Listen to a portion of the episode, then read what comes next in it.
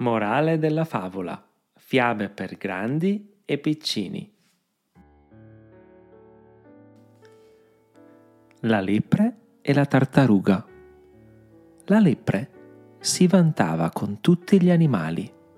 Nessuno può battermi in una gara di velocità. Sfido chiunque a correre con me e a superarmi. La tartaruga accettò la sfida con tanta calma e il sorriso sulla bocca. Questa poi, rise la lepre, una tartaruga che vorrebbe battermi nella corsa. Ma la tartaruga sembrava seria. Non vantarti prima della vittoria.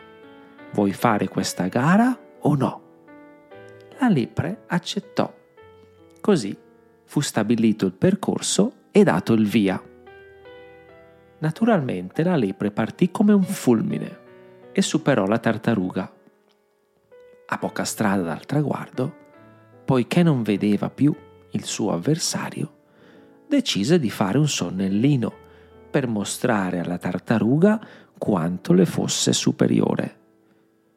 Tuttavia, la tartaruga avanzava passo dopo passo e non impiegò molto a raggiungere la sua avversaria. Poi, visto che quella ancora dormiva, andò avanti e tagliò il traguardo. Quando la lepre si svegliò, ormai era troppo tardi e la tartaruga aveva vinto la gara. Così disse alla lepre, non basta correre, bisogna partire per tempo.